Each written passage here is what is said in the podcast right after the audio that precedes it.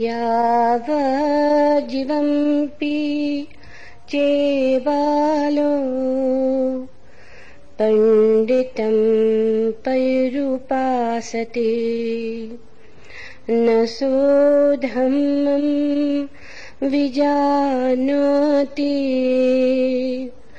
दपिसु परसं यथा महोत्तममपि चेविचु पंडितं पयरुपासते क्षिप्तं धम्मं विजानाति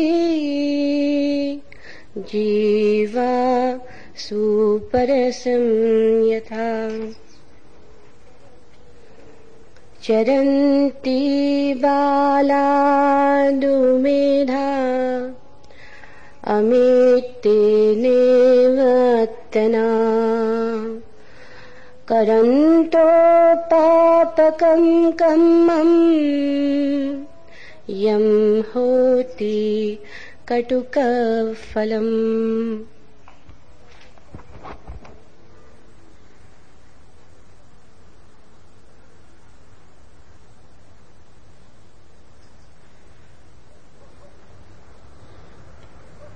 आज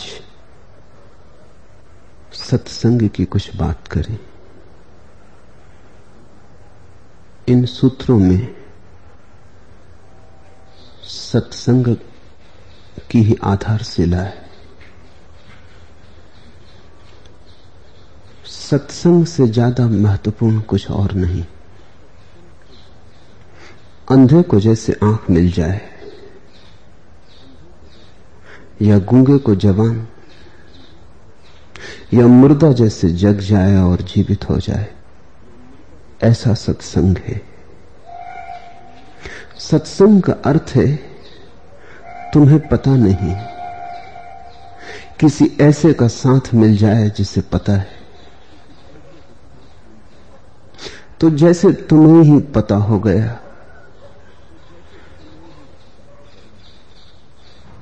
तो जैसे तुम्हारे हाथ में अंधेरे में मसाला आ गई। सत्संग का अर्थ है जैसे तुम अंधकार में हो और अचानक बिजली कौंध जाए, एक रोशनी चारों तरफ फैल जाए, फिर चाहे अंधेरा घिर जाए, लेकिन तुम दोबारा वही ना हो सकोगे, तुम फिर अंधेरे में ना हो सकोगे। अब तुम जानते हो कि रास्ता है, अब तुम जानते हो कि मंजिल है। सत्संग में न केवल तुम्हें रास्ते का पता चलता है, मंजिल का पता चलता है, तुम्हें उस आदमी का भी स्वाद मिल जाता है जो मंजिल पर पहुंच गया है। तुम्हें अपने भविष्य की झलक मिलती है, तुम जो हो सकते हो उसका सपना जगता है, तुम जो नहीं हो पा रहे हो उसकी पीड़ा पैदा होती। सत्संग परम सुख भी, परम पीड़ा भी। पीड़ा की गंवाया बहुत, पीड़ा की अब तक व्यर्थ ही भटके, पीड़ा की अब तक चले तो बहुत लेकिन पैर मार्ग पर ना पड़े। पीड़ा की जन्मों जन्मों में कितनी यात्रा की और इंच भर मंजिल से दूरी कम न हुई।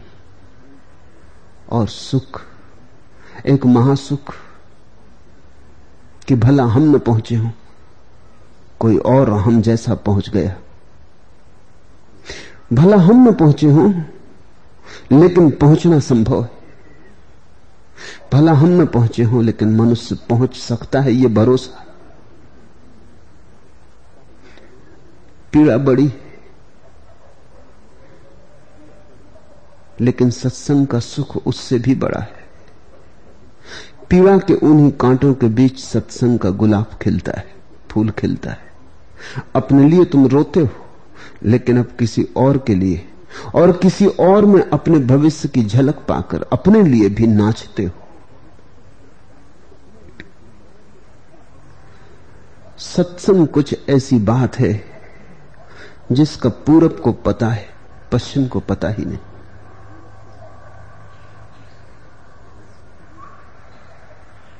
वो आयाम पश्चिम से अपरिचित ही रह गया। और आधुनिक मनुष्य चाहे पूरब में हो चाहे पश्चिम में,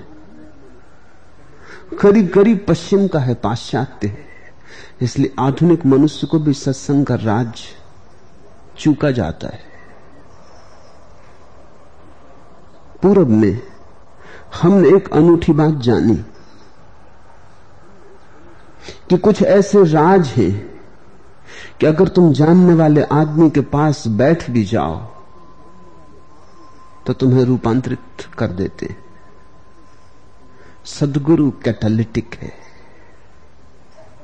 कुछ करता नहीं और तुम्हारे भीतर कुछ हो जाता है। उसकी मौजूदगी काफी है, उसकी मौजूदगी करती है। तुम में भर इतना साहस चाहिए कि तुम अपने द्वार दरवाजे थोड़े उसके लिए खोलो। तुम में इतना साहस चाहिए कि तुम अपनी आंख को भींच के न बैठे रहो, आंख थोड़ी खोलो। तुम में इतना साहस चाहिए कि तुम उसे स्वागत करो कि आओ मेरे भीतर पधारो। तुम्हारी तरफ से इतना आमंत्रण।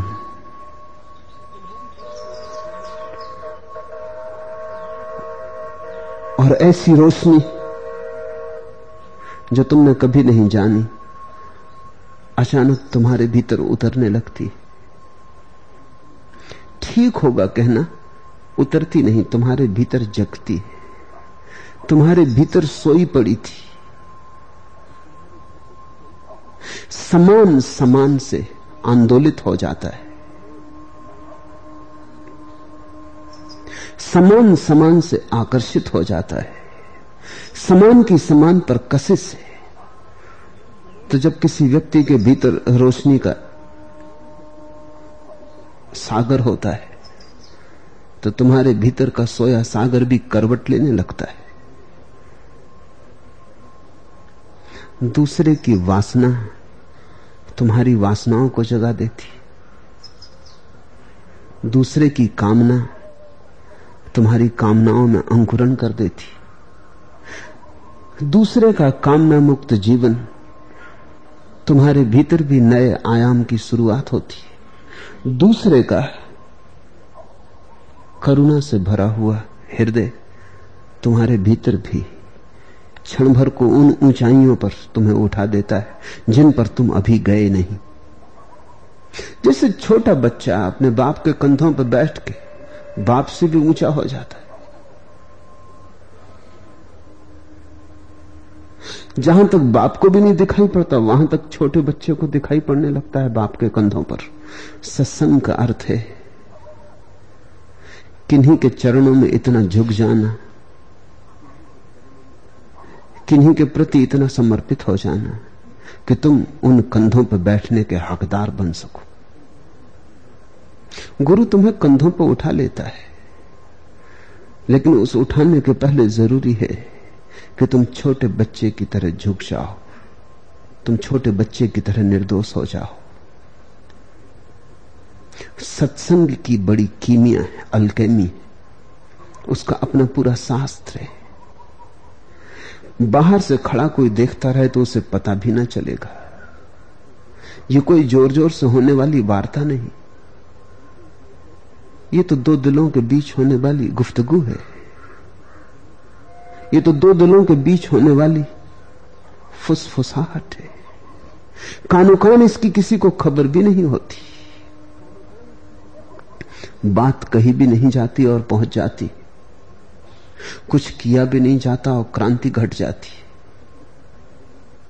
बस इतना ही चाहिए कि तुम आंख खोलकर देखने को तैयार हो।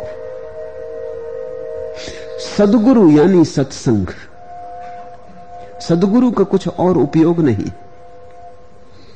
एक अर्थ में सदगुरु बिल्कुल ही गैर उपयोगी है। तुम अगर संसार में उसका उपयोग खोजने जाओ तो कुछ भी उपयोग नहीं।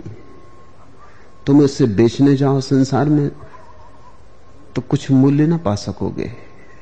बाजार में उसकी कोई कीमत नहीं, क्योंकि सदगुरु कोई कमोडिटी, कोई बाजार की दुकान पर बिकने वाली चीज नहीं। वस्तुतः उपयोगिता के जगत में उसका कोई भी मूल्य नहीं। सदगुरु का मूल्य निरुपयोगिता के जगत में या उस जगत में है जहां हम उपयोगिता के भी पार उठते हैं, अतिक्रमण होता है।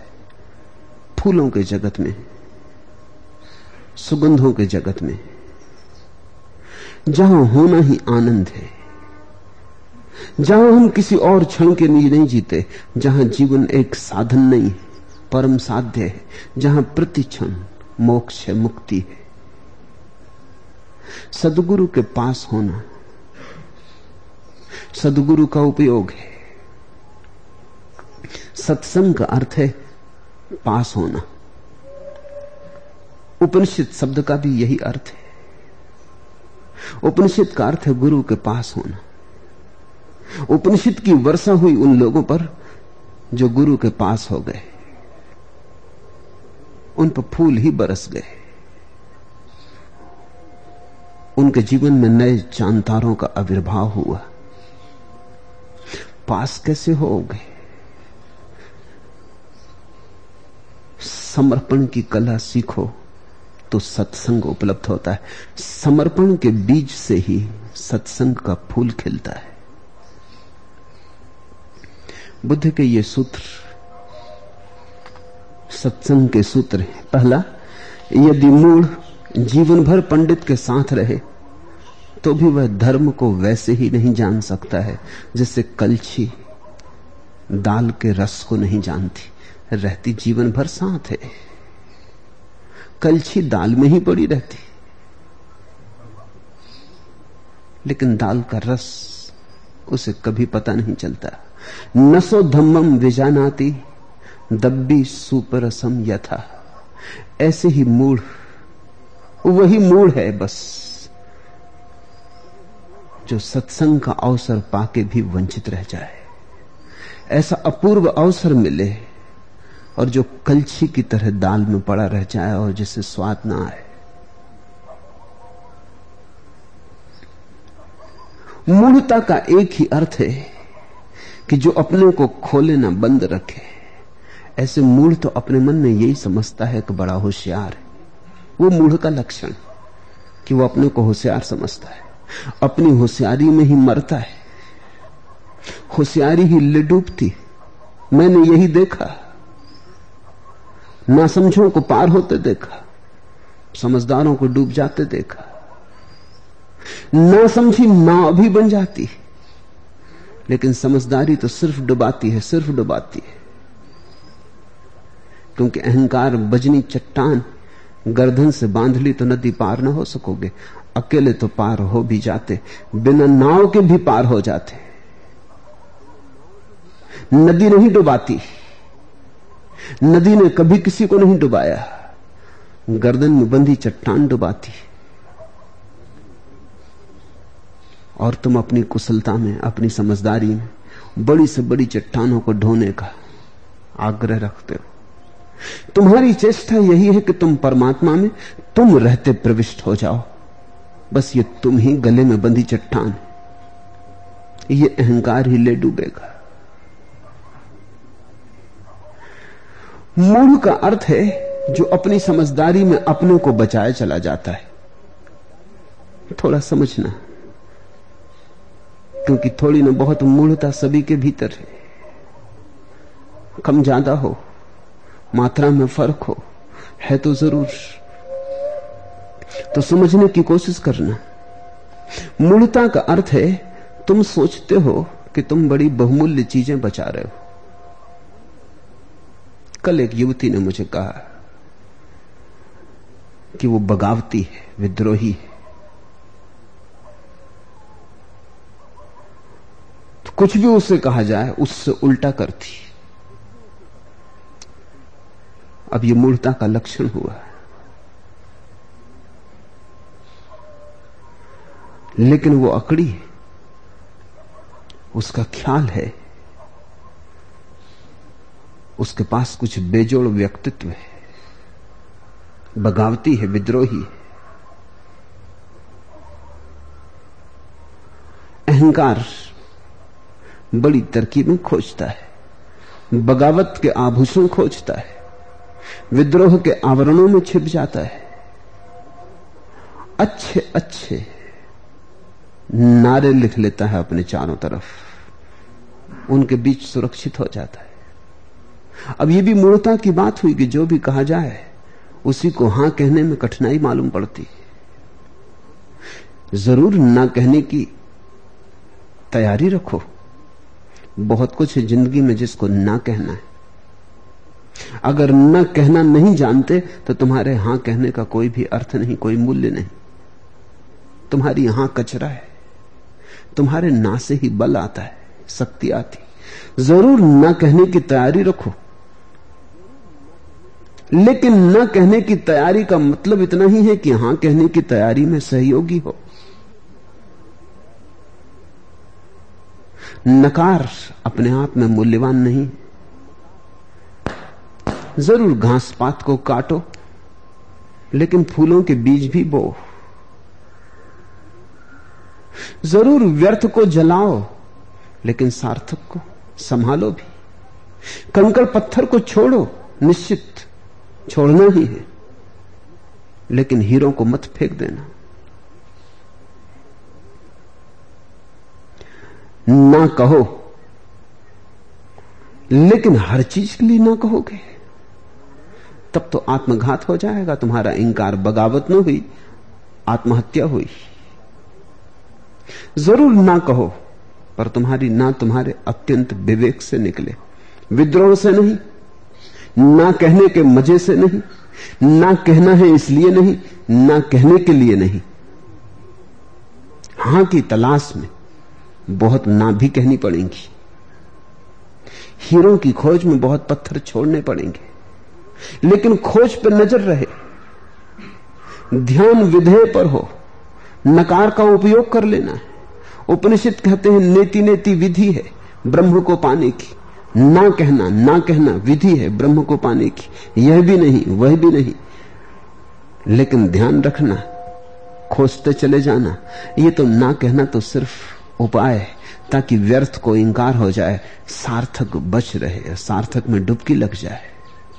अब अगर ना कहना ही जीवन की आदत हो जाए, ये जीवन की शैली बन जाए कि तुम हां कहने में असमर्थ हो जाओ, पंगु हो जाओ, कि हां तुमसे निकल ही ना सके, कि हां की गर्दन तुम घोंप दो भीतर, तो फिर तुमने आत्महत्या कर ली। ये फिर मूर्खता हो गई। फिर नहीं ने तुम्हें मारा, फिर नहीं तुम्हारी कब्र बन गई, फिर तुम नहीं का उपयोग ना कर सके। नहीं तुम्हारा उपयोग कर लिया। मत कहो इसे विद्रोह, मत कहो बगावत। बगावत बड़ी बात है, विद्रोह कीमती शब्द है। ऐसी क्षुद्रता के लिए उसका उपयोग मत करो। यह सिर्फ अहंकार है, और अहंकार मूढ़ता है। मैं तुम्हें ना कहना सिखाता हूं ताकि तुम हां कह सको किसी दिन।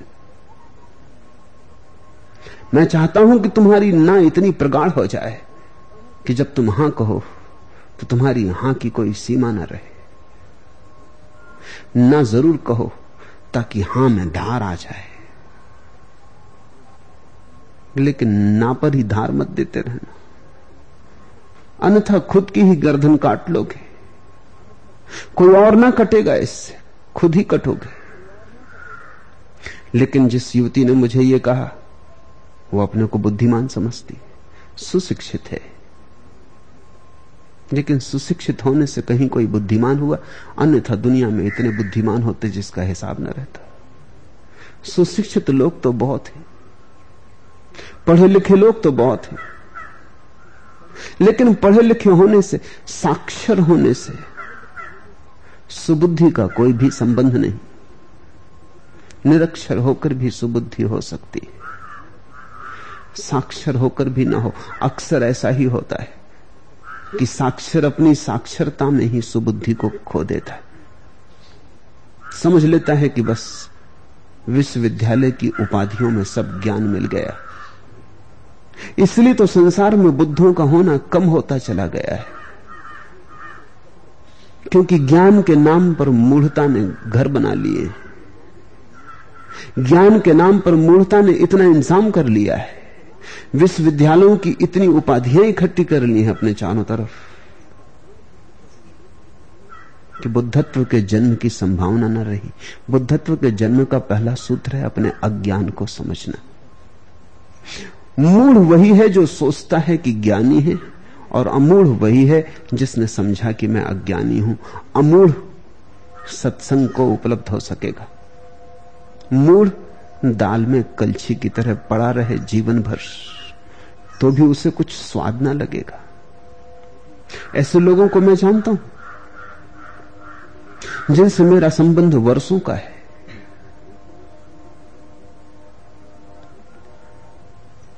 लेकिन वे कलछी की भांति ही मुझसे जुड़े रहे, उन्हें कुछ स्वाद नहीं लगा। उन पर दया आती है, उनके लिए आंसू बहते, लेकिन कोई उपाय नहीं। कलछी कलछी है, जब तक वही राजी ना हो बदलने को तब तक कुछ भी किया नहीं जा सकता है। यदि मूल जीवन भर पंडित के साथ रहे तो भी वह धर्म को वैसे ही नहीं जान सकता है जैसे कलछी दाल के रस को नहीं जानती है। कलछी बड़ी कठोर है, सख्त है।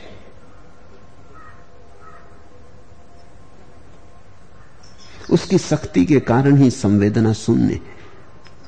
तुम कलछी के भांति मत रहना, सख्त मत रहना, थोड़े संवेदनशील बनो। अपने चारों तरफ एक परत को मत खड़ी करो।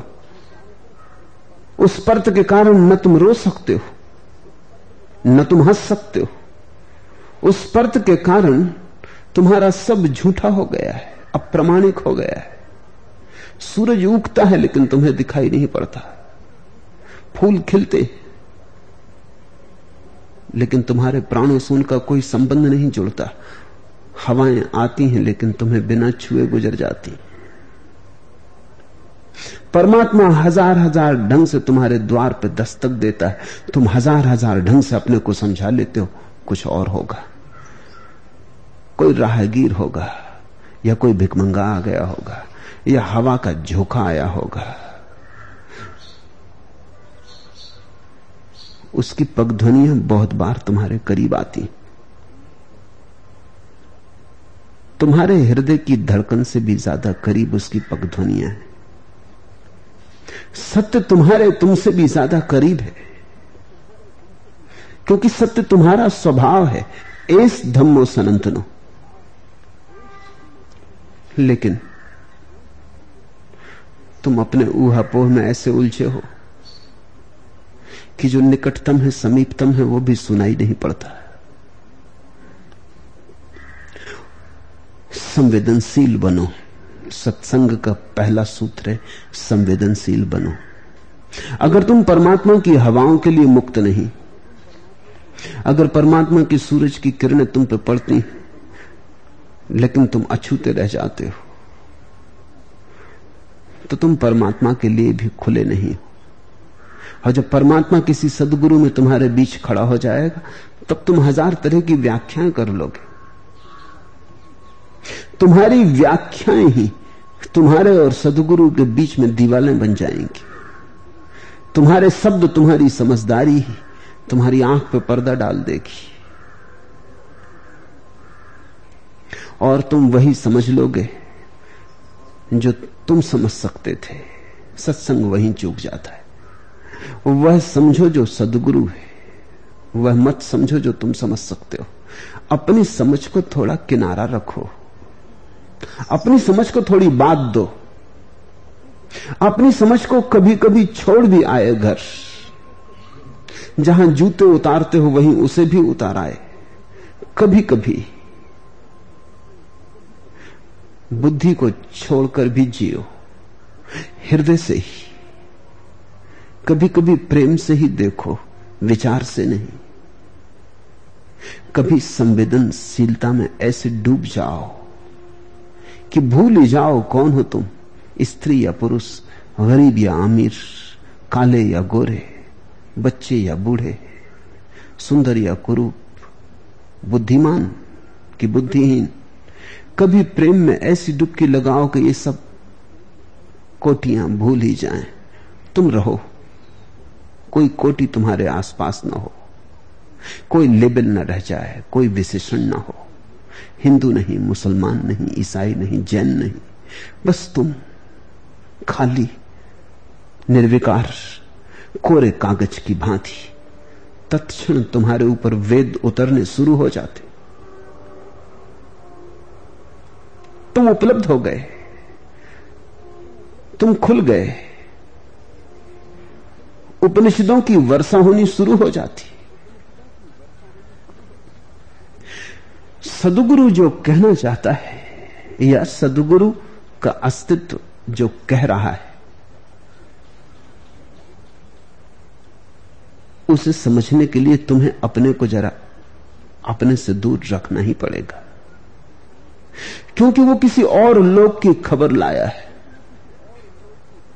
वो गीत लाया है किसी और लोक के, वो संपदाएं लाया है अपरिचित, अनजान, अज्ञेय की। तुम जरा अपनी परख और समझ को किनारे रखो। मिस्र में एक अद्भुत फकीर हुआ जुन्नून। एक युवक ने आकर उससे पूछा, मैं भी सत्संग का आकांक्षी हूं, मुझे भी चरणों में जगह दो। जुन्नून ने उसकी तरफ देखा, दिखाई पड़ी होगी कलछी। उसने कहा, तू एक काम कर। खीसे से एक पत्थर निकाला और कहा, जा बाजार में, सब्जी मंडी में चला जा और दुकानदारों से पूछना कि इसके कितने दाम मिल सकते। वो भागा गया। उसने जाके सब्जियां बेचने वाले लोगों से पूछा। कई ने तो कहा कि हमें जरूरत ही नहीं, दाम का क्या सवाल, दाम तो जरूरत से होता है, हटाओ अपने पत्थर को। पर किसी ने कहा कि ठीक है, सब्जी तौलने के काम आ जाएगा, तो 2 पैसे ले लो, 4 पैसे ले लो, पत्थर रंगीन है। पर जुन्नून ने कहा था, बेचना मत, सिर्फ दाम पूछ के आ जाना, ज्यादा से ज्यादा कितने दाम मिल सकते। सब तरफ पूछ के आ गया, 4 पैसे ज्यादा कोई देने को तैयार ना था। आके कहा कि 4 पैसे से ज्यादा कोई देने को तैयार नहीं, बहुत तो लेने को ही तैयार नहीं। बहुतों ने तो झिड़का, हटो यहां से, सुबह का वक्त, ग्राहकों से बात करें कि पत्थर लेके आ गए, शाम को आना। किसी ने उत्सुकता भी दिखाई तो इसलिए कि सब्जी तौलने के काम आ जाएगा। एक आदमी ऐसा भी मिला, उसने कहा कि कोई काम का तो नहीं, लेकिन बच्चे खेलेंगे, अब तुम ले आए हो तो चलो 4 पैसे ले लो। बड़ी दया से उन्होंने 4 पैसे देने को कहा है। बेचाऊं? गुरु ने कब तू ऐसा कर, सोने चांदी के बाजार में चला जा, वहां पूछा, लेकिन बेचना नहीं, सिर्फ दाम पता लगाने। वो वहां गया, वो तो हैरान होकर लौटा। सोने चांदी के दुकानदार 1000 रुपए देने को तैयार थे। भरोसा ही ना आया, कहां 4 पैसे, कहां 1000 रुपए, बहुत फर्क हो गया। लगा कि बेच ही दे, जो आदमी दे रहा 1000 रुपए, फिर दे या ना दे कल बदल जाए। पर गुरु ने मना किया था। लौट के आया, कहा कि अब रोकना ठीक नहीं। 1000 रुपए देने वाला एक आदमी मिल गया, 500 से कम में तो किसी ने मांगा ही नहीं। गुरु ने कहा, तू ऐसा कर, बेच मत देना, अब तू जाके हीरे जवाहरात जहां बिकते, जोहरी और पारखी जहां है वहां ले जा, लेकिन बेचना नहीं है, चाहे कोई कितना ही दे, तेरे मन में कितना ही उत्साह आ जाए, बेचना भर नहीं। वहां गया तो चकित हो गया, वहां तो लोग 10 लाख रुपए तक देने को तैयार थे उस पत्थर के। वो तो पगलाने लगा, कहां 2 पैसे और कहां 10 लाख। कई बार तो मन हुआ कि बेचो और रुपए ले जाओ, अब ये आदमी पीछे दे न दे, लेकिन गुरु ने मना किया था। लौट के आया, गुरु ने पत्थर ले लिया, उसने कहा बेचना नहीं, सिर्फ तुझे ये बताने को पत्थर दिया था कि सत्य का तू आकांक्षी है, इतने से ही सत्य नहीं मिलता, पारखी भी है या नहीं। नहीं तो हम सत्य देंगे, तू 2 पैसे दाम बताएगा, तू 2 पैसे का भी ना समझेगा। 'पारखी हो क्या, सत्य तो है और हम देने को भी तैयार हैं, लेकिन सिर्फ इतना तेरे कह देने से कि तू आकांक्षी है काफी नहीं हल होता, क्योंकि मैं देखता हूं अकड़ तेरी भारी, पैर भी तूने झुक के छुए हैं, शरीर तो झुका तू नहीं झुका, छू लिए हैं उपचारवश, छूने चाहिए इसलिए, और लोग भी छू रहे हैं इसलिए, झुकना ही तुझे नहीं आता है। तो जिन हीरों की यहां चर्चा है वो तो झुकने से ही उनकी परख आती है। तो पहले झुकना सीख गया। एक दूसरी दुनिया है सत्संग की, और बाहर से तुम जाके देखोगे एक सदगुरु के पास किसी को सत्संग करते, तुम्हें कुछ भी समझ में ना आएगा, क्योंकि ये भाषा और एक कंकड़ पत्थरों का मामला ही नहीं। तुम सब्जी मंडी में रहते हो, या बहुत हुआ तो सोने चांदी की दुकान चलाते हो, लेकिन ये किन्हीं और ही लोग की बातें हैं, और इनके लिए इतना झुक जाना जरूरी है कि करीब करीब मिट ही जाओ। इसलिए जीसस ने कहा है जो मिट जाएंगे वे बच जाते हैं, और जो बचाएंगे अपने को मिट जाते हैं। बचाना अपने को मूढ़ता है, फिर तुम कलछी हो जाते हो।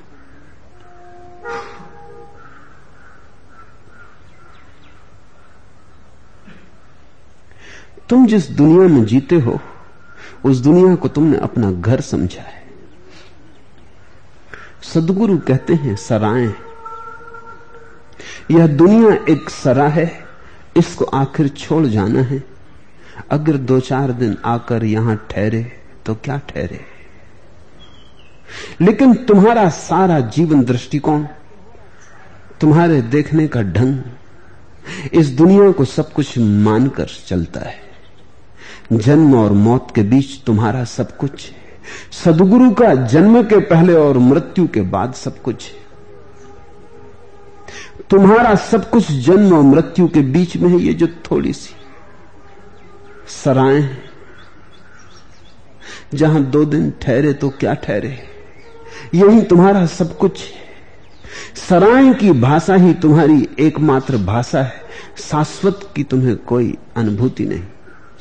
और सदगुरु बात करता है तुम्हारी उस समय जब तुम पैदा भी ना हुए थे, और बात करता है तुम्हारी तब जब मौत घट जाएगी और फिर भी तुम होओगे सनातन की, शाश्वत धर्म की, अमृत की। तुम मृत्यु में डूबे खड़े हो, मृत्यु से तुम्हारी एकमात्र पहचान। जीवन को तो तुम जानते ही नहीं, तो तुम सदगुरु को कैसे जानोगे जो महाजीवन है। तो तुम कलछी की भांति पड़े रह जाओगे। मूढ़ यदि जीवन भर भी सदगुरु के साथ रहे तो भी धर्म को वैसे ही नहीं जान पाता जैसे कलछी दाल के रस को नहीं जानती। सदगुरु में मृत्यु भी है, अमृत भी। मृत्यु क्योंकि तुम जैसी ही देह भी वहां है, और अमृत भी क्योंकि तुम्हें जिस आत्मा का पता नहीं वो आत्मा वहां अभिव्यक्त हुई है अपने 1000 रंगों में। उस आत्मा का इंद्रधनुष अनंत के छोरों को छू रहा है। तुम जैसा भी है सदगुरु, तुमसे भिन्न भी। एक जाम में घोली है बेहोशी और होशियारी, सर के लिए गफलत, दिल के लिए बेदारी। अगर तुमने सिर से ही समझने की कोशिश की तो तुम सदगुरु के पास से और भी मूर्छित होकर लौटोगे। सर के लिए गफलत, दिल के लिए बेदारी, और दिल के लिए होश जाग जाना है। अगर तुम सदगुरु के पास सिर के साथ ही गए, सिर लेके गए, सिर से ही सदगुरु को आगमन हुआ तुम्हारे भीतर और आना जाना चला। सिर ही खुला रहा और हृदय बंद रहा तो तुम और भी गफलत से भर के लौटोगे, और भी बेहोश होकर लौटोगे, तुम और भी पंडित होकर लौटोगे। वैसे ही तुम काफी ज्ञानी थे, तुम्हारे ज्ञान में थोड़ी मात्रा और बढ़ जाएगी। ऐसे ही तुम काफी जानते थे, अब तुम और होशियार हो जाओगे। सदगुरु के पास जाकर तुम थोड़ी सूचनाएं और इकट्ठी कर लोगे, जानकारियां इकट्ठी कर लोगे, थोड़ा शास्त्र ज्ञान बढ़ जाएगा,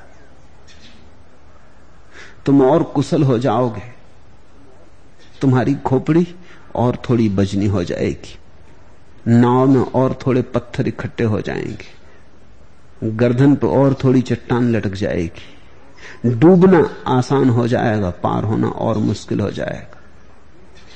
शास्त्रों को सिर पर रखे कभी कोई पार हुआ है? तुमने कभी सुना कि पंडित कभी मोक्ष को उपलब्ध हुआ हो? पंडित से मेरा अर्थ है जिसका सिर भारी। पंडित से मेरा वही अर्थ नहीं जो बुद्ध का। बुद्ध के समय पंडित शब्द अभी भी विकृत न हुआ था, अभी भी उसका अर्थ था प्रज्ञावान, जागा हुआ। पंडित का वही अर्थ था जो बुद्ध का अर्थ है। अब तो पंडित का अर्थ है जिसने उधार जूठन इकट्ठी कर ली है, इधर से उधर से कचरा इकट्ठा कर लिया है, कचरे की ही संपत्ति का ढेर लगा के उसके ऊपर बैठ गया है। उधार से कभी कोई पार हुआ? नगद चाहिए अनुभव। तो अगर तुम पंडित हो तो तुम ऐसे हो जैसे चिकना घड़ा हो, वर्षा होती है छूता नहीं, सब बह जाता है। एग्जाम में घोली है बेहोशी और होशियारी, सर के लिए गफलत है, दिल के लिए बेदारी।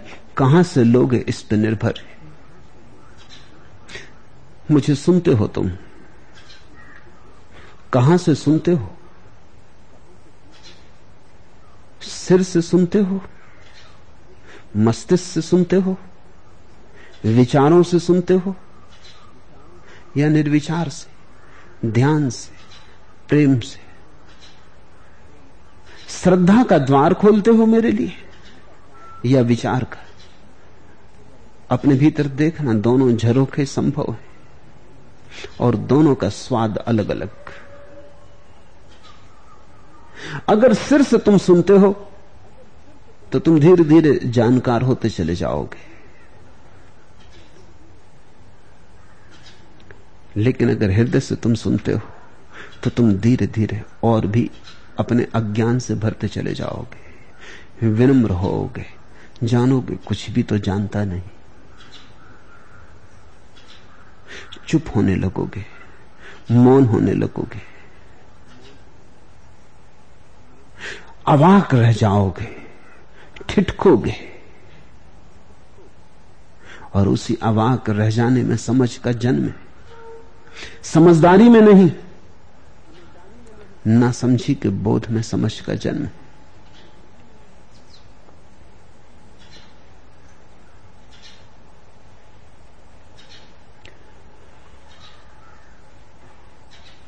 इधर बहुत वर्षों में बहुत तरह के लोग निकट मेरे आए। धीरे धीरे मुझे अनुभव हुआ कि अगर मुझे उन लोगों को तृप्ति देनी है जिनका संबंध मस्तिष्क का है, तो वे लोग जो हृदय के कारण मेरे करीब आए कुम्हला जाएंगे।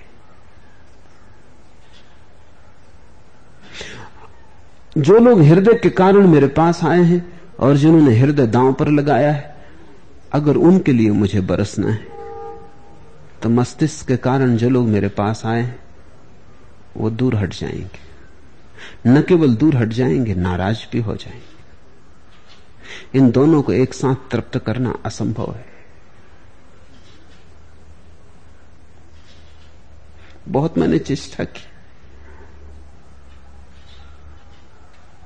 कि दोनों के लिए सहारा मिलता रहे। शायद जो मस्तिष्क से आज भरा है कल झुक जाए, पर लगा नहीं असंभव है। कल की दाल में कितने ही समय रहे रस न ले सकेगी। फिर मुझे उनकी फिक्र ही छोड़ देनी पड़ी। आज भी उनके लिए दया है मेरे मन में, लेकिन उनको खुद ही अपने पर दया नहीं आती तो मेरी दया क्या कर सकती। कितने कांटों की बददुआ ली है चंद कलियों की जिंदगी के लिए। नाराज है वो, विरोध में, हजार तरह की आलोचनाओं निंदा उनके मन में। उनकी नाराजगी मैं समझ सकता हूं, लेकिन ये सौदा करने जैसा लगा। कितने कांटों की बददुआ ली है चंद कलियों की जिंदगी के लिए, ये करने जैसा लगा। एक कली भी खिल जाए और हजार कांटे गालियां देते रहे, क्या फर्क पड़ता है, कोई हर्ज नहीं। इतना तो तय है कि कांटे न खिलते। हाँ, उन पर ज्यादा ध्यान देने से हो सकता था ये कली न खिल पाती। तो अब तो मेरा संबंध सिर्फ उनसे है जो हृदय को दांव पर लगाने की हिम्मत रखते। जुआरी अब दुकानदारों से संबंध नहीं।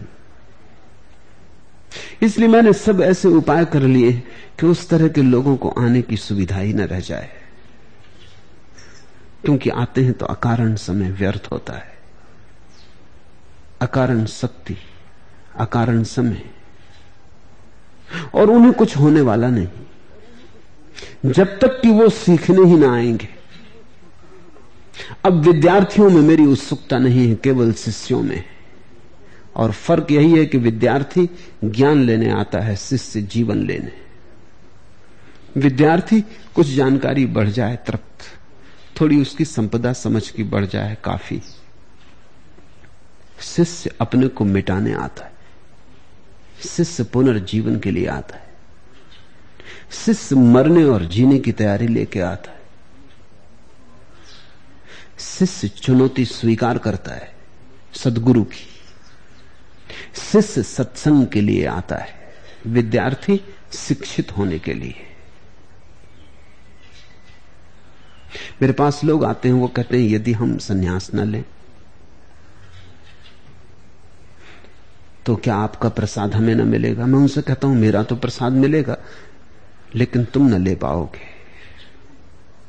सवाल मेरे देने का नहीं है, सवाल तुम्हारे लेने का है। संन्यास तो केवल एक भाव मुद्रा है, एक गेस्चर कि तुम तैयार हो, कि तुम मेरे साथ पागल होने को तैयार हो, कि तुम मेरे साथ चलने को तैयार हो, चाहे सारी दुनिया मेरे खिलाफ जाती हो। संन्यास तो तुम्हारे प्रेम की घोषणा है, संन्यास तो तुम्हारे इस निर्णय की सूचना है कि सारी दुनिया के मुकाबले तुम मुझे चुनते हो। मैं तो उन्हें भी देने को तैयार हूं जो सन्यासी नहीं, लेकिन उनकी लेने की तैयारी नहीं। वो लेना चाहते हैं, पर उनकी एक शर्त है, वो जैसे हैं वैसे ही रहें और लेना चाहते, तब सिर से उनका संबंध बनेगा, हृदय से नहीं। यदि विज्ञ पुरुष मुहूर्त भर भी पंडित के साथ रहे तो वो तत्काल धर्म को उस प्रकार जान लेता है जिस प्रकार जिह्वा दाल के रस को जान लेती है। बड़े सीधे सरल वचन है बुद्ध के, कलछी और जीभ। विज्ञ पुरुष मुहूर्त भर भी, क्षण भर भी, पल भर भी सत संग कर ले, सदगुरु के पास हो ले, तो तत्काल धर्म को उसी प्रकार जान लेता है, तत्काल, तत्क्षण, जैसे जिह्वा दाल के रस को जान लेती है। क्षिप्पम धम्मम विजानाति जिह्वा सूप रसम यथा। जीव की खूबी क्या है, वैसी ही कुछ खूबी शिष्य की है। पहले तो जीव और कलछी में फर्क है। कलछी मृत है, जीव जीवित है। बुद्धि मृत है, हृदय जीवित है।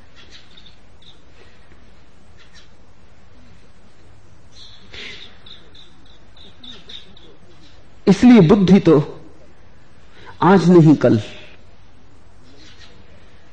यंत्र बन जाएगी, यंत्र है इसलिए कंप्यूटर बनते और जल्दी ही आदमी के मस्तिष्क से ज्यादा काम नहीं लिया जाएगा, जरूरत ना रहेगी, क्योंकि बेहतर मशीनें होंगी, कम भूल चूक करने वाली मशीनें होंगी।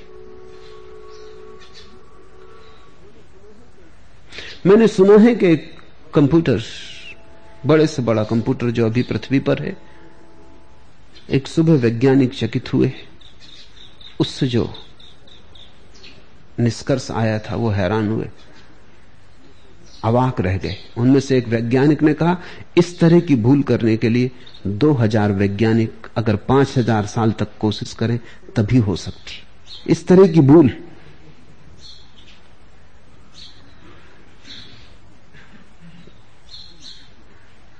धीरे धीरे बुद्धि तो कंप्यूटर के साथ पहुंच जा रही है। आदमी से भूल चूक होती, कंप्यूटर भूल भी नहीं करेगा, करेगा भी तो ऐसी भूल करेगा जिसको आदमी हजारों वर्ष में कर पाए, मुश्किल से, असंभव जैसी बात करेगा। नहीं तो नहीं होगी भूल। आज नहीं कल छोटे कंप्यूटर हो जाएंगे जिन्हें तुम अपने खीसे में रख के चल सकोगे, तो तुम्हें सिर में इतना बोझ लेके चलने की जरूरत न रह जाएगी। कंप्यूटर से तुम पूछ सकते हो कि फला फला उपनिषद में फला फला पेज पर क्या है, वो फौरन जवाब दे देगा, तुम्हें कंठस्थ करने की जरूरत क्या। अभी भी यही कर रहे हो तुम, जिसको तुम पंडित कहते हो वो कंप्यूटर है, उसने कंठस्थ कर लिया है, उसने रट लिया है। ये रटन तो मशीन भी कर सकती है। मस्तिष्क मुर्दा है, क्योंकि मस्तिष्क का सारा संबंध अतीत से है। जो बीत गया, जो जान लिया, वही मस्तिष्क में संग्रहित होता है। जो नहीं जाना, जो अभी हुआ नहीं, उसकी मस्तिष्क में कोई छाप नहीं होती। हृदय भविष्य के लिए धड़कता है, मस्तिष्क अतीत के लिए धड़कता है। मस्तिष्क पीछे की तरफ देखता है,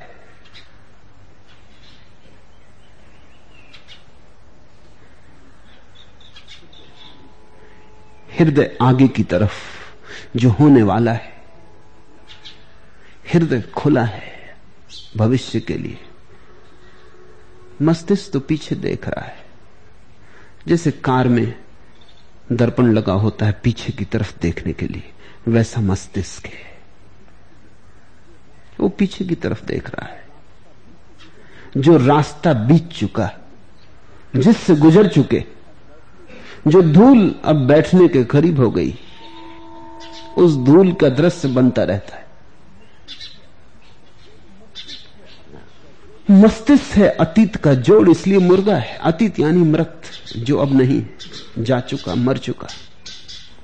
अतीत तो कब्रिस्तान है, मस्तिष्क भी कब्रिस्तान है। वहां लाशें ही लाशें हैं तथ्यों की, जो कभी जीते धड़कते थे, अब नहीं। तो सदगुरु से तुम दो तरह से जुड़ सकते हो, या तो कलछू की भांति मुर्दा, कभी वो भी जीती थी किसी वृक्ष में, वर्षा आती थी तो उसके भीतर भी स्पंदन होता था, पक्षी गीत गुनगुनाते थे तो उनका तरुन्नम उसे भी एहसास होता था, धूप आती थी तो धूप की किरणें उसे भी नींद से उठा देती थी। कभी वो भी जीवित थी किसी वृक्ष में, अब नहीं, टूट गई वृक्ष से, अलग हो गई वृक्ष से। जब तुम छोटे से बच्चे थे तब तुम्हारा मस्तिष्क भी जीवित था, तब वो तुम्हारे हृदय के साथ ही छाया की तरह चलता था, वो तुम्हारे बड़े व्यक्तित्व का अंग था। फिर धीरे धीरे अलग हो गया, फिर धीरे धीरे उसको शिक्षा दी गई अलग होने की। फिर तुम्हें समझाया गया कि विचार करने में प्रेम और घृणा को बीच में नहीं आने देना चाहिए, संवेदनाओं को बीच में नहीं आने देना चाहिए, भावनाओं को बीच में नहीं आने देना चाहिए। तुम्हें शुद्ध विचारक बनाने की कोशिश की गई। मस्तिष्क को काट दिया गया अलग। मस्तिष्क धीरे धीरे अपने आप अपने भीतर ही चलायमान हो गया, उसका कोई संबंध तुम्हारे पूरे अस्तित्व से न रहा, वो एक टूटा हुआ खंड हो गया। सोचो क्या संबंध है तुम्हारे मस्तिष्क का तुमसे? वो चलता जाता है अपने आप ही। तुम सोना चाहते हो, वो चल रहा है। तुम कहते हो भाई चुप भी हो जाओ, वो सुनते ही नहीं, वो चला जा रहा है। ये तुम्हारा मस्तिष्क है। थोड़ा सोचो, तुम बैठना चाहते हो, तुम्हारे पैर चले जा रहे हैं, तुम उनको अपने पैर कहोगे? तुम कहोगे हम बैठना चाहते हो, पैर नहीं सुनते और चलते चले जाते। तो कैसे तुम इन पैरों को अपना कहोगे? तुम रुकना चाहते हो और जवान बोले चली जाती। तुम चिल्लाते हो कि मुझे रुकना है और जवान नहीं रुकती। तुम इस जवान को अपना कहोगे? अपना तो वही जिसकी मालकियत हो। मस्तिष्क पे तुम्हारी क्या मालकियत है? कोई भी तो मालकियत नहीं। तुम रात सोना चाहते हो, विश्रांति चाहते हो, दिन भर के थके मांदे उलझे परेशान, और मस्तिष्क अपने ताल बजाया जाता है, अपने ताने बाने गुने जाता है, मस्तिष्क अपनी गुनगुनाहट किए जाता है। तुम्हें नींद आए ना आए मस्तिष्क अपना हिसाब जारी रखता है। तुम सो भी जाओ मस्तिष्क सपने बुनते रहता, तुमसे बिल्कुल अलग चलता है। तुम्हारा कोई काबू नहीं रह गया। मालकियत होती तो मस्तिष्क जीवित रहता, तब तुम्हारी समग्रता का अंग होता, तुम्हारे साथ चलता, तुम्हारे साथ बैठता, तुम्हारे साथ उठता। अब तो अलग ही हो गया, खंड खंड हो गए, तुम अलग हो गए, मस्तिष्क अलग हो गया। ध्यान का इतना ही अर्थ है कि यह मस्तिष्क फिर से तुम्हारे खून की चाल के साथ चले, तुम्हारे हृदय की धड़कन के साथ धड़के। ये तुम्हारी संवेदनाओं, तुम्हारी भावनाओं, तुम्हारे प्रेम, इनके साथ एक रस हो जाए, अलग न रह जाए, अलग थलग न रह जाए। ये तुम्हारी समस्तता का एक जीवंत अंग हो, तब तुम मालिक हो जाते हो। शिष्य तो जीव की भांति है, एक अंग तुम्हारा, कलछी मुर्दा है। मुर्दा कैसे अनुभव करे? बुद्ध ने ठीक ही प्रतीक चुना। विज्ञ पुरुष मुहूर्त भर भी पंडित के साथ रहे तो तत्काल धर्म को उसी प्रकार जान लेता है जिस प्रकार जीवा दाल के रस को जान लेती। एक मुहूर्त, एक पल भी, क्योंकि अनुभव कुछ समय की बात नहीं। जिन अनुभवों की यहां हम चर्चा कर रहे हैं उन अनुभवों का समय से कोई संबंध नहीं, वे कालातीत हैं। उनके लिए समय नहीं लगता, समझ लगती है, समय नहीं लगता। होश चाहिए, समय का कोई सवाल नहीं। ऐसा नहीं कि तुम बुद्ध पुरुषों के पास 1000 साल तक रहोगे तो बहुत ज्यादा सीख लोगे। जो सीख सकता है एक क्षण में सीख लेगा, जो नहीं सीख तक सकता वो 1000 साल तक वैसे ही चूका चला जाएगा। असली सवाल समय का नहीं, असली सवाल बोध का है। ये तुमने ख्याल किया, कुछ चीजें बोध से समझ आती हैं। घर में आग लग गई,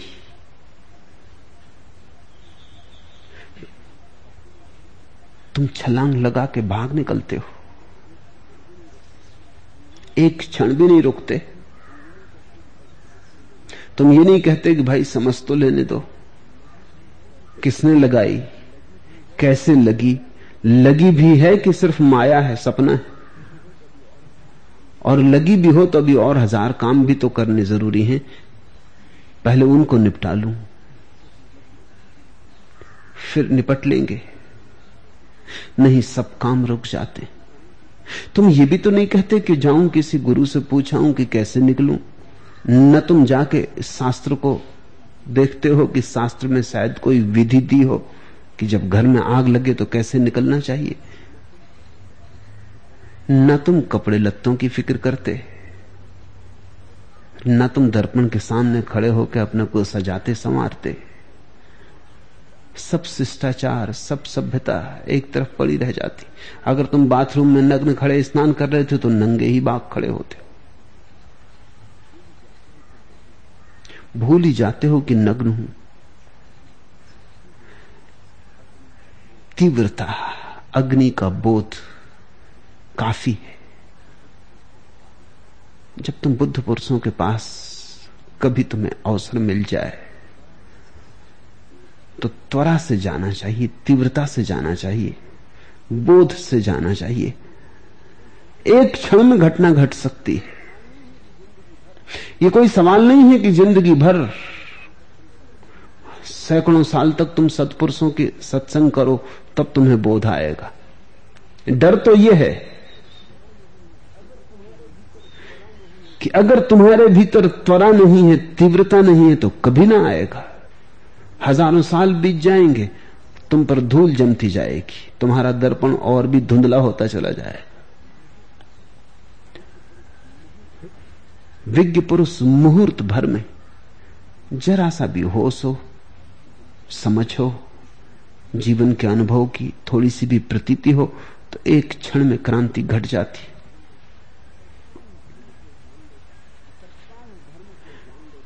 तत्काल धर्म को जान लेता है, उसी प्रकार जैसे जिह्वा दाल के रस को जान लेती।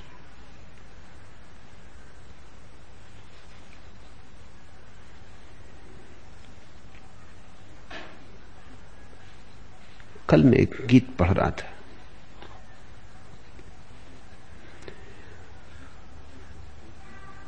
गीतकार ने तो प्रेसी के लिए लिखा है, गीतकार उससे बड़े प्रेम को जानते भी नहीं, लेकिन शब्द महत्वपूर्ण है और परमात्मा के खोजियों के काम में भी आ सकते हैं।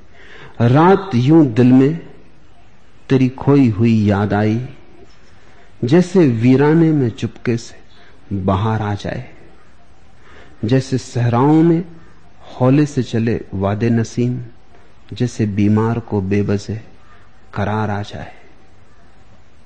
एक क्षण में घटती है बात, तेरी खोई हुई याद आई। सतपुरुष के पास किसी और की याद तुम्हें नहीं आती, अपनी ही खोई हुई याद आती। सतपुरुष के पास जैसे तुम दर्पण के सामने खड़े हो गए, जैसे तुमने कभी दर्पण न देखा हो तो तुम्हें अपने चेहरे की कोई खबर ना होगी। सतपुरुष के सामने खड़े होकर जैसे तुम दर्पण के सामने आ गए, अचानक अपना चेहरा पहचाना, कभी न जाना था, तत्क्षण याद आ गई। और याद ऐसी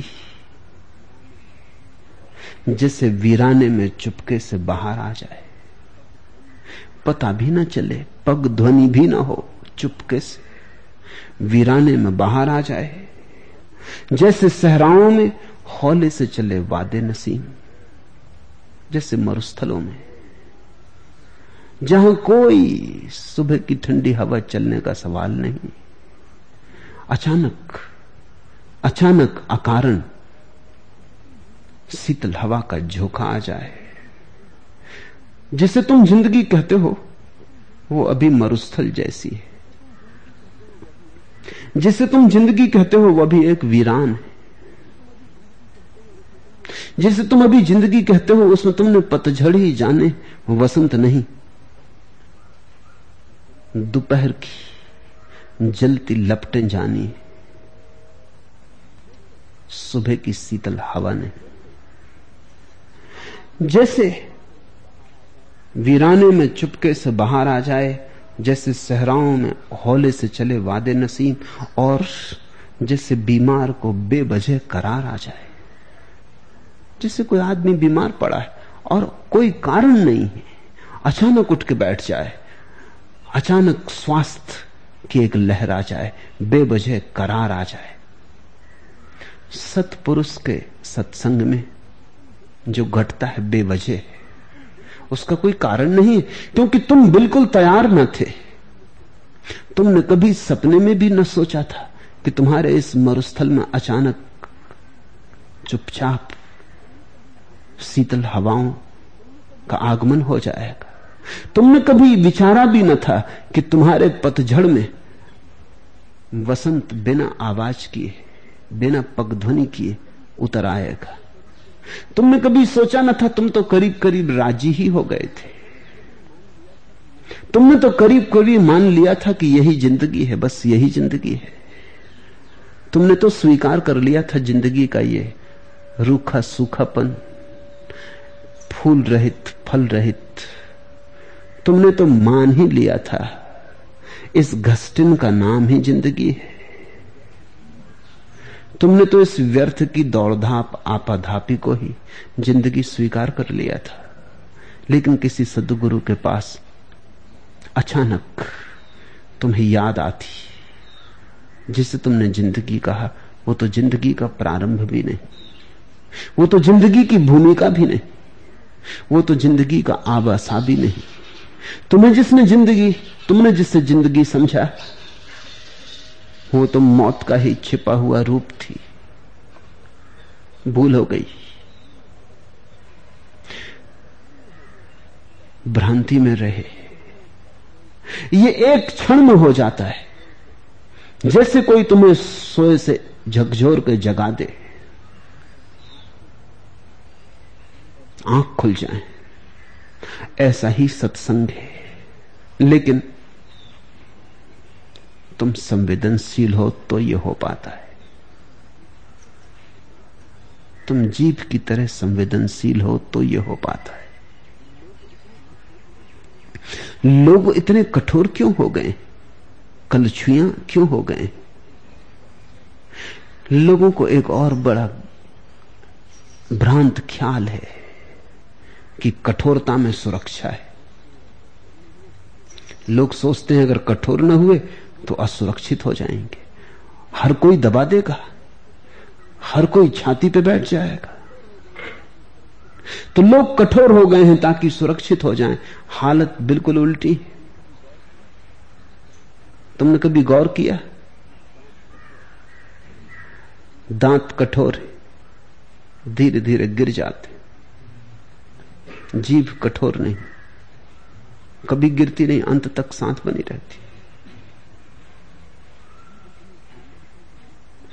जीभ इतनी कोमल है और 32 कठोर दांतों के बीच बनी रहती। दांत आते हैं और चले जाते हैं। जीभ सुरक्षित है। संवेदनशीलता में सुरक्षा है, क्योंकि संवेदनशीलता में जीवन है। घबराना मत संवेदनशील होने से, और अपने को कठोर मत कर लेना, अकड़ा मत लेना, क्योंकि उसी अकड़ने में असुरक्षा है। मरने लगे तुम, मरने में नहीं सुरक्षा हो सकती, ज्यादा जीवंत होने में सुरक्षा है।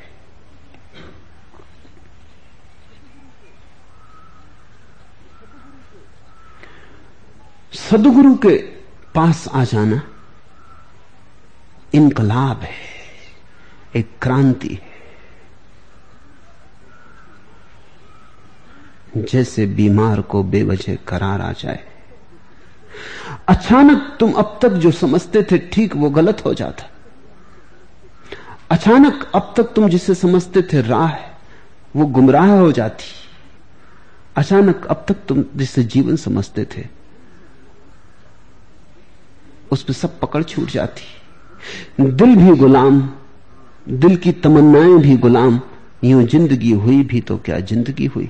एक सदगुरु को देख के पहली दफा ये ख्याल आता है, एक मालिक को देखकर पहली दफा ख्याल आता है कि तुम गुलामी में जिए। दायजुनीस को पकड़ लिया था कुछ डाकुओं ने और उसे बेचने बाजार में ले गए। तब तो दुनिया में गुलाम होते थे और गुलाम बेचे जाते थे। दायजुनीस को तख्ती पर खड़ा किया गया बोली लगाए जाने के लिए। बड़ा शानदार आदमी था, नग्न,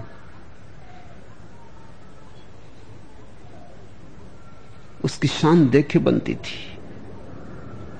वहां बड़े धनपति आए थे गुलामों को खरीदने, लेकिन उन धनपतियों में किसी के भी चेहरे पर यह शान न थी, यह गरिमा न थी। लोग झेपे झेपे से मालूम हो रहे थे इस गुलाम को देखकर। और जैसे ही बोली लगाने वाला बोली लगाने को था, दायजुरी ने चारों तरफ नजर डाली। वो उस तख्त पर ऐसे खड़ा था जैसे कि सम्राट हो, और उसने कहा, ठहरो, ये जो सामने आदमी खड़ा है कौन? उस बोली लगाने वाले ने कहा कि ये इस नगर का सबसे बड़ा धनपति है। दायजुनीज ने कहा कि इस गुलाम को इस मालिक की जरूरत है, मुझे इसी के हाथ बेच डालो। इस गुलाम को मुझ मालिक की जरूरत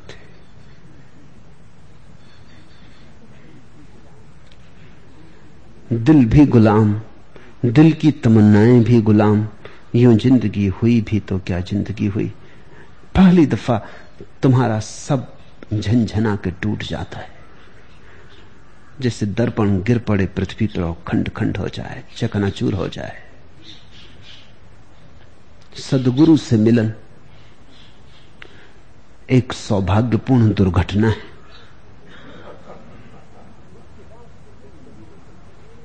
उसके बाद फिर तुम वही ना हो सकोगे। फिर तुम लाख बटोरों उन टुकड़ों को, टूटे हुए शीशे के टुकड़ों को, फिर तुम अपनी तस्वीर दोबारा जमा ना पाओगे। अब तो तुम्हें नया होना ही पड़ेगा। लेकिन यह उन्हीं के लिए हो पाता है जो संवेदनशील है, वे ही शिष्यत्व को उपलब्ध होते हैं। दुर्बुद्धि मूढ़जन अपना शत्रु आप होकर आप कर्म करते हुए विचरण करते हैं, पाप कर्म करते हुए विचरण करते हैं, जिसका फल कड़वा होता है। चरंती बाला दुमेधा अमित्तेनेव अत्तना। वो जो दुर्बुद्धि मूढ़जन है, जो सदगुरु के पास आके भी ऐसे गुजर जाते हैं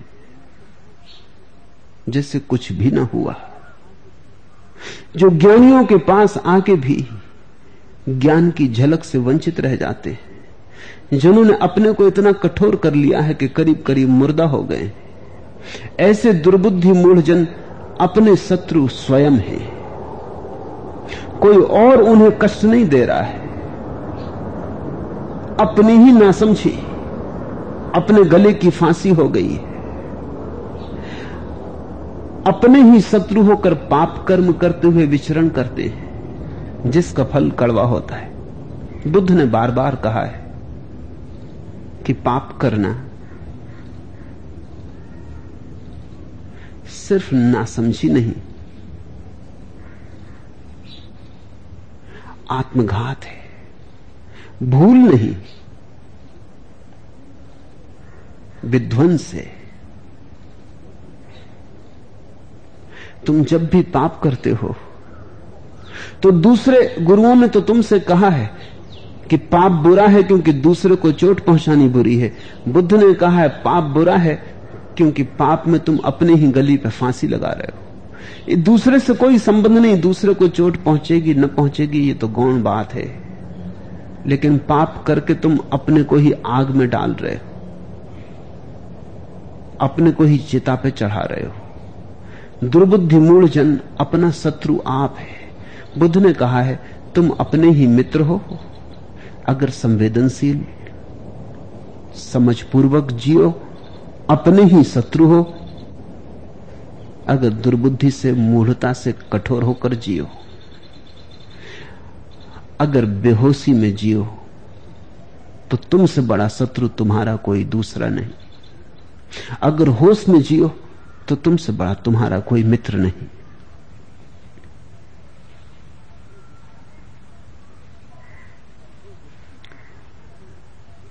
जो व्यक्ति भी पाप करता है, पाप करने के कारण कोई उसे दंड देता है ऐसा नहीं, पाप करने के कारण वो जीवन के सनातन नियम से दूर पड़ता जाता, वो दूरी ही कष्ट ले आती। जितना सनातन नियम से दूर पड़ता है, जितना दूर जाता है, उतनी ही ठंडक खोती चली जाती, जीवन उष्ण होता चला जाता, आग की लपटें पकड़ने लगती। जो भी सनातन नियम से दूर हटेगा वो अपने हाथ अपने रास्ते पर कांटे बो रहा है। कोई दूसरा दंड नहीं देता, कोई दूसरा नियंता नहीं है। वो जो जीवन का परम नियम है जिसको बुद्ध धर्म कहते हैं, उसके पास होने में सुख है, दूर होने में दुख है। उसके साथ एक हो जाने में महासुख है, उसके साथ बहुत दूर पड़ जाने में महादुख है। नरक यानी परम नियम से फासला, स्वर्ग यानी निकटता है। बू ए गुल नाल ए दिल, दूधे चिराग महफिल, जो तेरी बज्म से निकला सो परीसा निकला। प्रेसी के लिए कहा है कवि ने कि तेरी महफिल से जो भी निकलता है तुझसे दूर होने के कारण परेशान हो जाता है। आदमियों की तो बात छोड़ो, बूए गुल फूल की सुगंध भी तेरी महफिल से बाहर निकलती तो परेशान हो जाती। नाले दिल, दिल की आह भी तेरे महफिल से बाहर निकलती तो परेशान हो जाती। दूधे चिरागे महफिल, और की तो बात छोड़ो, तेरे महफिल के चिराग का धुआं भी बाहर निकलता है तो डगमगाता और परेशान नजर आता है। बू ए गुल नाल ए दिल, दूधे चिरागे महफिल, जो तेरी बज्म से निकला सो परीसा निकला। लेकिन यही सत्य है धर्म की व्यवस्था का। वहां से जो दूर हुआ, वहां से जो बाहर निकला, वो परेशान हुआ। जो उस नियम को छोड़ते हैं वे पीड़ित होते हैं। कोई पीड़ा उन्हें देता नहीं, अपने ही छोड़ने के कारण पीड़ित होते हैं। तुम्हारे जीवन में अगर पीड़ा हो तो किसी के ऊपर दोष मत देना और शिकायत मत करना।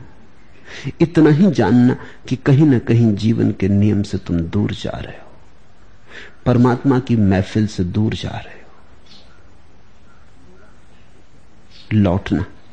पीड़ा संकेतिक है और पीड़ा मित्र है, सहयोगी है, क्योंकि बताती है कि दूर जा रहे हो।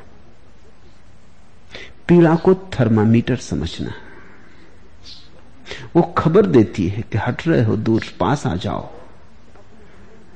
जब भी दुख हो तो अपने जीवन की फिर परीक्षा करना, जब भी दुख हो अपने जीवन का फिर निदान करना, फिर विश्लेषण करना। जरूर कहीं तुम्हारे पैर कहीं गलत पड़े हैं, तो मंदिर से दूर गए हो।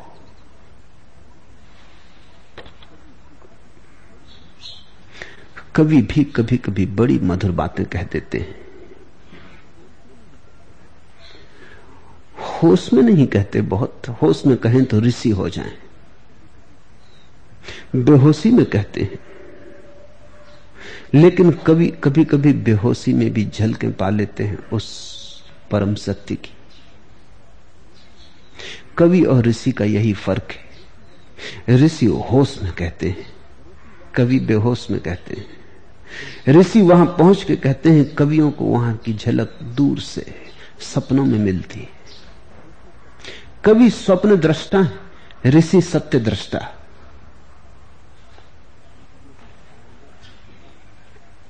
ये मसाइले तसव्वुफ, ये तेरा बयान गालिब, तुझे हम बलि समझते जो न बादाखार होता। ये मसाइले तसव्वुफ, ईश्वरी प्रेम की ये अद्भुत बातें कि वेद ईर्षा करें। ये मसाइले तसव्वुफ सूफियाना बातें, ये मस्ती की बातें, ये तेरा बयान गालिब और तेरा कहने का ये अनूठा ढंग कि उपनिषद शर्मा जाएं। तुझे हम बलि समझते जो न बादाखार होता। अगर शराब न पीता होता तो लोग तुझे सिद्ध पुरुष समझते। उतनी भूल हो गई। ये बातें तो ठीक थी, ये बातें बड़ी कीमती थी, जरा शराब की बू थी बस।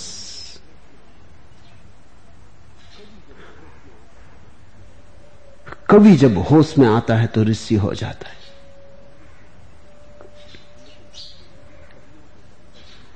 लेकिन कवियों के वक्तव्य तुम्हारे लिए सहयोगी हो सकते हैं, क्योंकि ऋषि तो तुमसे बहुत दूर,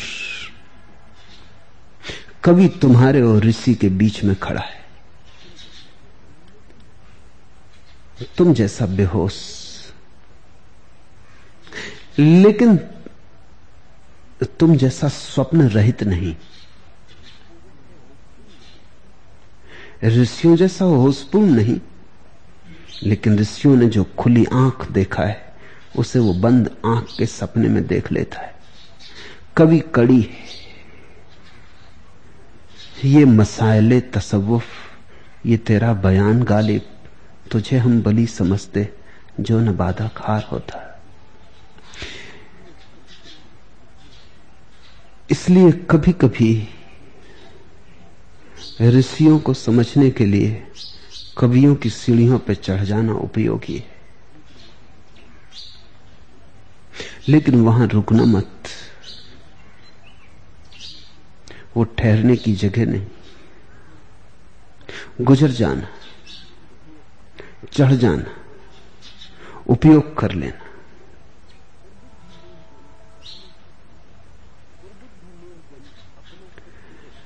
दुर्बुद्धि मूढ़ जन अपना शत्रु होकर जीता है। पाप कर्म करते हुए विचरण करता है, जिसका फल कड़वा होता है। पाप पहले भी कड़वा है, मध्य में भी कड़वा है, अंत में भी कड़वा है। पुण्य पहले भी मीठा है, मध्य में भी मीठा है, अंत में भी मीठा है। तुम अगर सच में ही भोगना चाहो जीवन के अर्थ को, जीवन के रस को, तो पुण्य ही उपाय है, पुण्य ही कुंजी है स्वर्ग के द्वार की। पाप है कुंजी नरक के द्वार की। अगर तुम्हारे जीवन में तुम नरक पाओ तो मत देना भाग्य को दोष, मत कहना कि समाज दोषी है, मत कहना कि दुनिया के हालात ऐसे हैं कि दूसरे लोग सता रहे हैं। ये सब बातें कहोगे तो तुम कभी स्वर्ग की कुंजी अपने हाथ में न पा सकोगे। तुम्हारा विश्लेषण गलत हो गया। इतना ही कहना कि मैं कहीं जीवन के नियम से दूर हट रहा हूं, जो तेरी बज्म से निकला सो परिसा निकला। तो खोज करना कि कहां कहां तुम जीवन के नियम से दूर जा रहे हो। अगर क्रोध के कारण तुम्हारे जीवन में कष्ट हो तो क्रोध के प्रति जागना, ताकि क्रोध की ऊर्जा करुणा बन जाए। अगर लोभ के कारण कष्ट हो तो लोभ के प्रति जागना, ताकि लोभ में नियोजित ऊर्जा दान बन जाए। अगर घृणा के कारण कष्ट हो तो घृणा के प्रति जागना, ताकि घृणा में संलग्न ऊर्जा मुक्त हो जाए और प्रेम बन जाए। जिनको हमने पाप कहा है वो और कुछ भी नहीं, वो जीवन से दूर ले जाने के रास्ते। जिनको पुण्य कहा है वो भी कुछ नहीं, वो वापस अपने घर को खोज लेने के उपाय।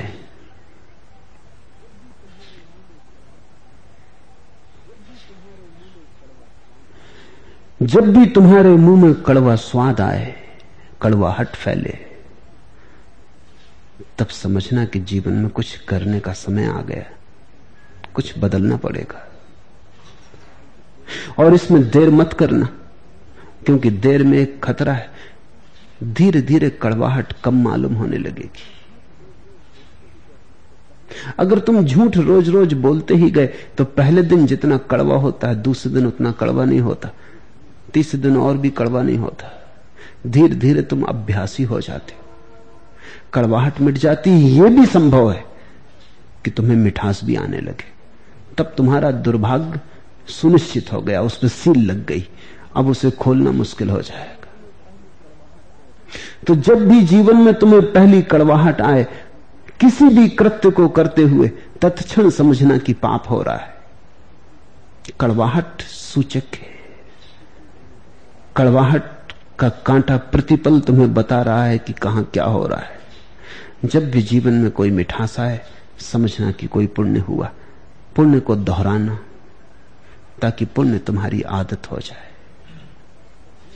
पाप को मत दोहराना ताकि पाप कहीं तुम्हारी आदत ना हो जाए। तो धीरे धीरे तुम पाओगे तुमने अपने भीतर ही उस कल्याण मित्र को खोज लिया जो तुम्हें परम आनंद की तरफ ले जाएगा। अन्यथा तुम अपने ही शत्रु के हाथों में हो। आज इतना ही।